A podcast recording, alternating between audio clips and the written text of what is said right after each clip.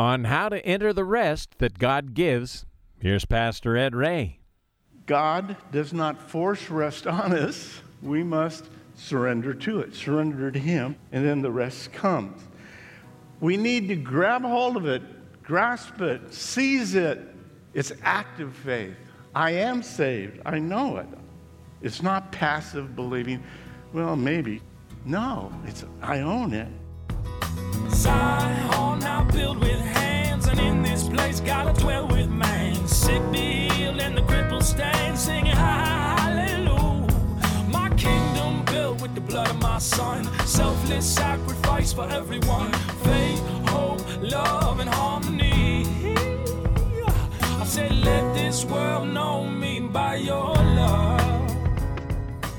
Rest is so much more than nap time, as good as they are. But this rest we're speaking of today on Grow in Grace is a picture of something wonderful that God has for every believer. In Hebrews chapter 4, we're given a promise of rest, and we're told how to access it and what keeps us from it. It's very encouraging and instructive. Pastor Ed Ray will get us started by reading this insightful scripture. Chapter 4, verse 10. For he who has entered his rest has himself also ceased from his works, as God did from his. Let us therefore be diligent to enter that rest, lest anyone fall after the same example of disobedience, or literally unbelief. For the word of God is living and powerful and sharper than any two edged sword, piercing even to the division of soul and spirit and of joints and marrow, and is a discerner of the thoughts and the intents of the heart. And there is no creature hidden from his sight, but all things are naked and open to the eyes of him to whom we must give account. Seeing then that we have a great high priest who has passed through the heavens, Jesus, the Son of God, let us hold fast our confession. For we do not have a high priest who cannot sympathize with our weaknesses, but was in all points tempted as we are, yet without sin. Let us therefore come boldly to the throne of grace, that we may obtain mercy and find grace to help in time of need.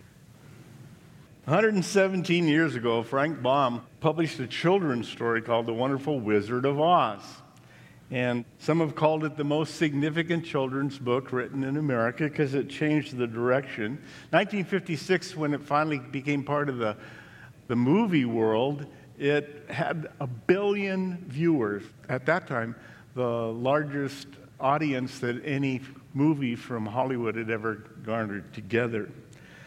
The reason I bring up a children's story in the middle of the book of Hebrews is because it seems to me many Christians, and perhaps most people in the world, view God more like Oz than we do the verses that we just read that God's throne is one of grace and that we should come boldly to it.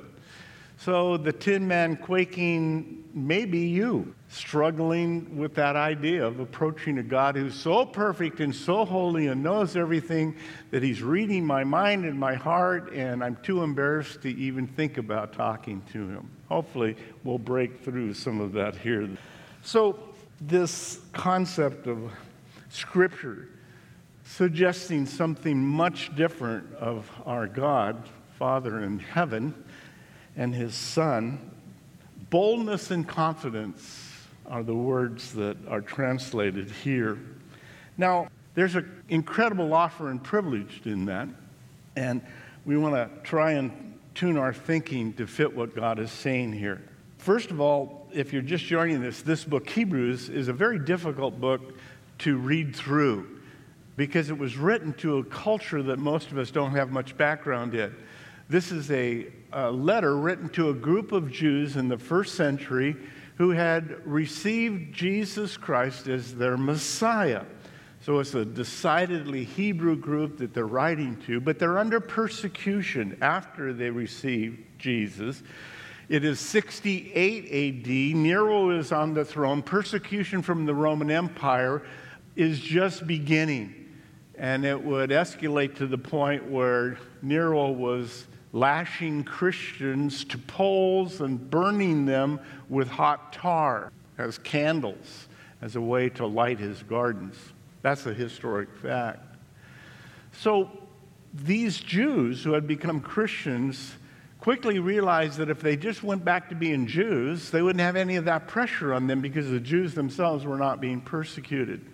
And so the writer of Hebrews is writing to encourage them, to strengthen them, that they would stand fast. And his logic has been that Jesus is better than anything they'd ever seen in the Old Testament, better than the prophets, that he was better than all the high priests and the various things that had come down through the law, better than Moses. So here, he's talking to them about the high priest Jesus and that he has come through all the heavens and he's waiting for them to come to him. Again, just trying to build them up. So put yourself in that place. You're trying to grasp this concept of believing is enough, that there's no animals to be sacrificed anymore. Yes, there was still a temple in Jerusalem at this time for a couple of more years before Titus would destroy it, but Judaism would never be the same because the old covenant had passed away and here's a new one. All right? So God wants us to see the importance of Scripture in these verses and how clearly it points us to Him. This section breaks up into three parts 10 through 13. Those verses talk about the Bible, Scripture, as being a sword. And then Jesus, as the high priest, is the ultimate high priest once and for all. Don't need a high priest anymore, 14 and 15. And then this invitation of mercy and grace available to anyone who would humble themselves before God in verse 16. So let's jump in and see what God might say to us about the Wizard of Oz. No, I mean about God, God who is God in heaven. For he or she who has entered his rest, God's rest, has himself or themselves also ceased from his works or her works as God did from his. So, the subject we looked at last time was rest, which is kind of a foreign word to most of us. But the concept here scripturally is different than what we think about a good night's sleep or something like that. Rest here is a, a metaphor, a figure of speech, a picture, an illustration for salvation. To have a permanent relationship with God that will lead into eternity is it's a restful salvation. When you understand that it is available not because of how good you are or how many little old ladies you help walk across the street or whatever good works you might try and do to earn heaven, in spite of that, God gives it freely. So, cease from his work is the key phrase to this section that in fact cease from working your way to heaven. Trying to please God with giving enough money, going to church enough, helping enough people, doing enough good works to earn God's forgiveness. You can't do it. That's the bottom line. And so, if we rest in what Jesus has done, if we're willing to accept what Jesus Christ has already done for us, will be just like God who rested from his works. Now, that's a picture back to Genesis chapter 2, verse 2, when on the seventh day God finished all that he had started, and it says he rested. And there was uh, no mention of evening and morning the seventh day, meaning it still continues to this day. Said another way, God already knew what needed to be done, and he did it from before the foundations of the earth. Said another way, the Lamb of God was sacrificed from before the earth was even made. So God's already planned it all out, and because He said it's going to happen, you can bet the farm on it. It's going to happen. And so He was able to rest comfortably knowing it was already done. That's a picture. We're supposed to do the same thing of not relying on anything else I have to do, but relying on what God does. That doesn't mean I don't do anything. It means I am saved. I recognize that. And because I am grateful, because I want to be part of what God is doing, I join in. He allows me to join in the work that He's doing. Not to earn heaven, I'm already going. I hope most of you know that about yourself, too. It's not arrogance, it's not boasting, it's because of what Jesus did. And I believe, important word, I have faith in, I am trusting in, I am relying on what God has done. Now, for most of you, you understand that completely. But if you're here for the first time, you're going, What? Hang in there. It will make sense as we work along, hopefully, a little bit better for you. Verse 11 Let us therefore be diligent to enter that rest. That's kind of ironic. Rest, but you have to be diligent to do it, lest anyone fall according to the same example of disobedience or literally unbelief. What's he talking about? Hebrew writer to Hebrews.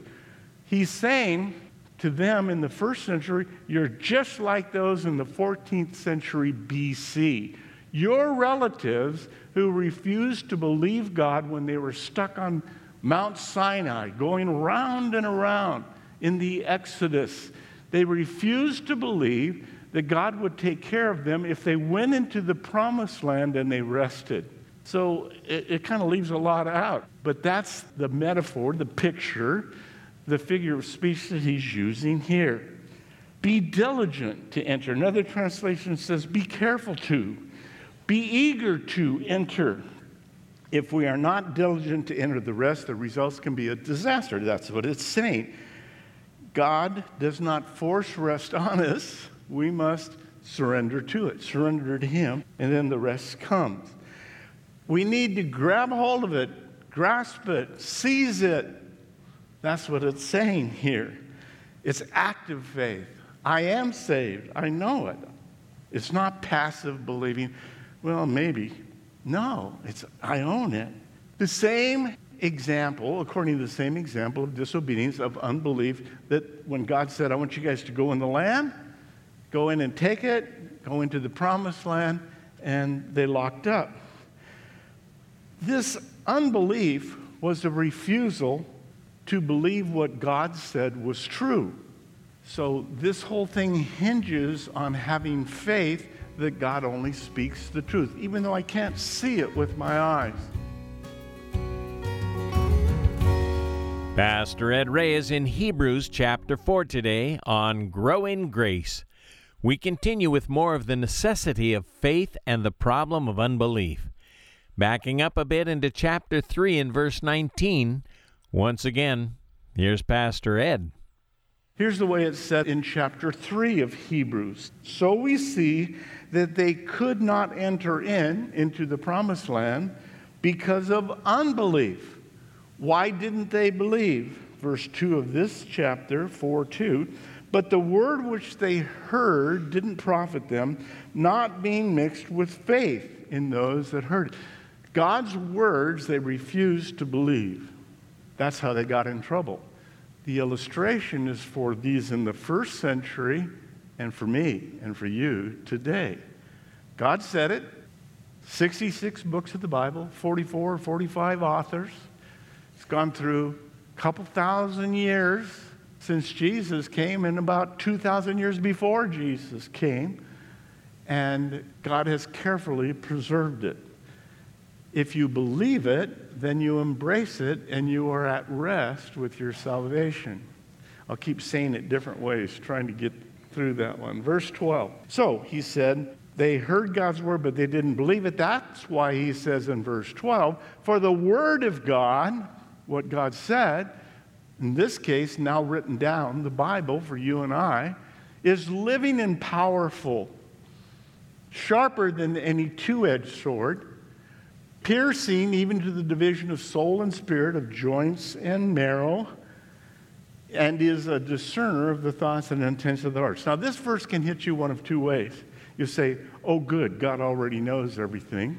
He understands me completely, and go, Oh, no. God's looking at my heart, but it's black, just like the rest of us in this room, okay? Just embrace it. It is your pirate's heart but you're not much different than the person across the room. If you think you're different and so much better, then please stay for the third service. You probably need to hear it again. Okay, the Word of God is living. Literally says full of living power. The Bible is not a collection of dusty old musty stories from centuries ago. It is much, much more. It has within it inherent life. What? God built it into its DNA. It is a foundational truth about the scripture that it is alive because the Holy Spirit is in it and it is animated. That's the word. You are alive, and we know you're alive because you're, you walked in here.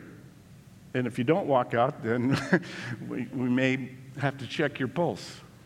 So, the Word of God is living. He is a living God. He used words that have power within them, he's going to say here in just a moment. Not dead or irrelevant. God's Word is alive, it vibrates with power. It is a living, present, active participle. That's more information than you need. But the point is that it will remain that way for eternity. It is now, it was in the past, and it will continue. The Bible is continuously alive then, and it is now, and it will be forever. The word powerful you already know in the Greek language, energize. Exactly the same word. That word has come from Greek over into English. When it says it's a powerful word, it means it's energized. It has the inference of being productive. It does what it was intended, what it was designed to do. It impacts you. So, what this is saying, because faith comes by hearing, and you're hearing God's word in this place, you're reading it on the screens behind me, that it's impacting your life, even right now. It doesn't mean that you feel it right away or you sense it completely right now, but it is changing you. Sometimes with me, I don't get it when I first hear it, but the next day, or I'll wake up in the morning and go, oh my goodness, that's what that's saying it will impact your life. That's God's promise that it is able to bring life, more life, into you. That's a good thing. So, he brings activity where there was inactivity in the past. It is sharper than any two edged sword.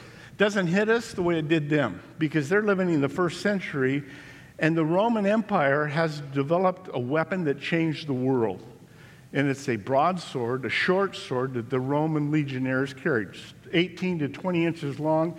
And the revolution was that you didn't have this big, unwieldy, five or six foot long sword. You'd get up close and personal with in hand to hand combat.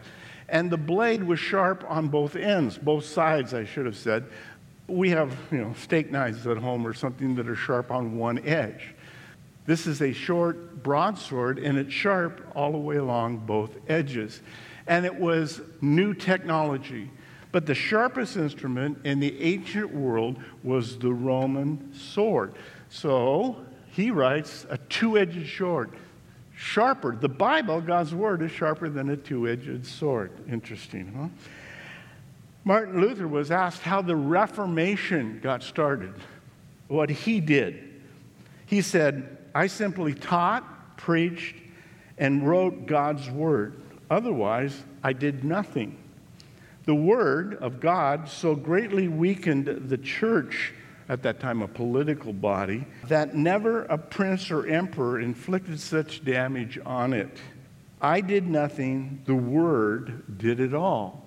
Luther understood that the word had life piercing even to the division of soul and spirit. This is a controversial verse. No one seems to understand for sure what it means. The two words says it all to me. The word soul, you know from uh, English language, and Greek, it's psyche.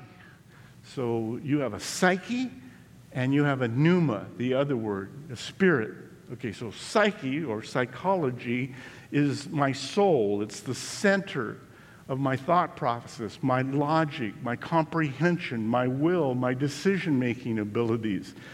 My volition is centered in my heart, the Jews would say, my soul, the Greeks would say, psychology, the study of the human soul. This word is able to delineate, able to separate, able to cut into this very narrow gap between soul, psyche, and spirit, pneuma. We say he's got a collapsed lung, a pneumothorax. He's got pneumonia. You have a pneumatic tool driven by air, by breath, same word for spirit. So, this word of God is able to discern something that you and I can't even discern completely. You did not have a spirit when you were born. Well, I think I did. No, you had a you had a psyche, you had a soul, and you had a body, physical, of which all of us do. But your spirit was dead. Paul said, You were dead in your trespasses and sin. Jesus said to Nicodemus, You must be born again. You have to be born of water, and you must be born of the Spirit. Now, Nicodemus was an expert in the Old Testament. He was the teacher of the Jews at that time, the most important teacher in Judaism. But he didn't understand it.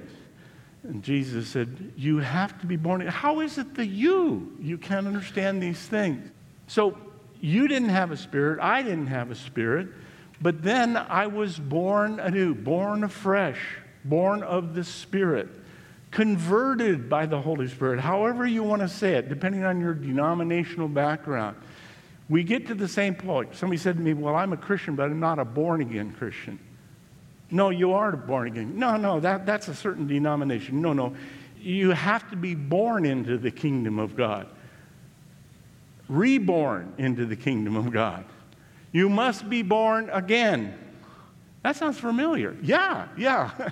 Jesus said it maybe you struggle with the word, but not the concept.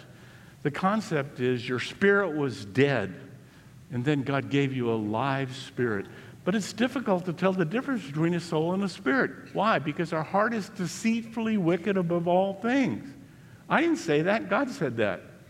Somebody had a really insulted look on their face. Come here long enough, you'll get insulted often become comfortable with the fact that we make a lot of mistakes, not so that we can continue to make those mistakes, but you just spend a lot of time thanking God for showing you. God's word changes us, it trims us. That's the way Jesus said it. John 15, 2. Every branch in me, in Jesus, that does not bear fruit, he takes away. Every branch that bears fruit, he prunes that it may bear more fruit. So God's word is pruning those of us who know him. It's pruning us, dead wood that's not producing any fruit, not bringing about any new life in other people. The Bible's piercing quality is the source of all that. So it catches us unexpectedly. Pastor Ed Ray concluding today's Grow in Grace, illustrating the power of the Word of God. Be encouraged to boldly proclaim the word, trusting it will do what's needed in the heart of the hearer. You can listen to this program again on our website at thepackinghouse.org. We can also send you a CD copy. For this and other Christ centered resources, go online to thepackinghouse.org or call 844 77 Grace. That's toll free 844 77 Grace. At Grow in Grace, we're committed to delivering God's Word from Genesis to Revelation so that nothing is left out.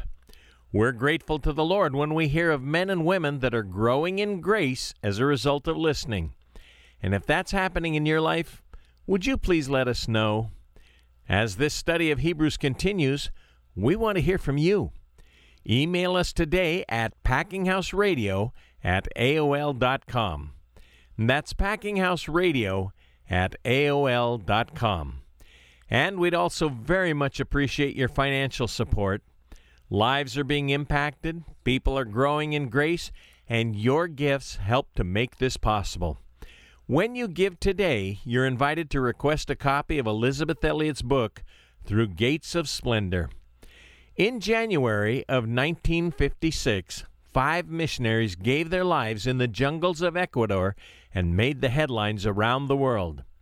You'll be encouraged and blessed as you read this compelling and inspirational true story. Allow it to spark a passion in your life to get the gospel of Jesus out to those who are without Christ. It's yours for a gift of any amount, so call us right now at 844 77 Grace. We'll pick up where we left off in Hebrews next time. So join us as we grow in grace with Pastor Ed. This program is listener supported and brought to you by the Packing House Christian Fellowship in Redlands.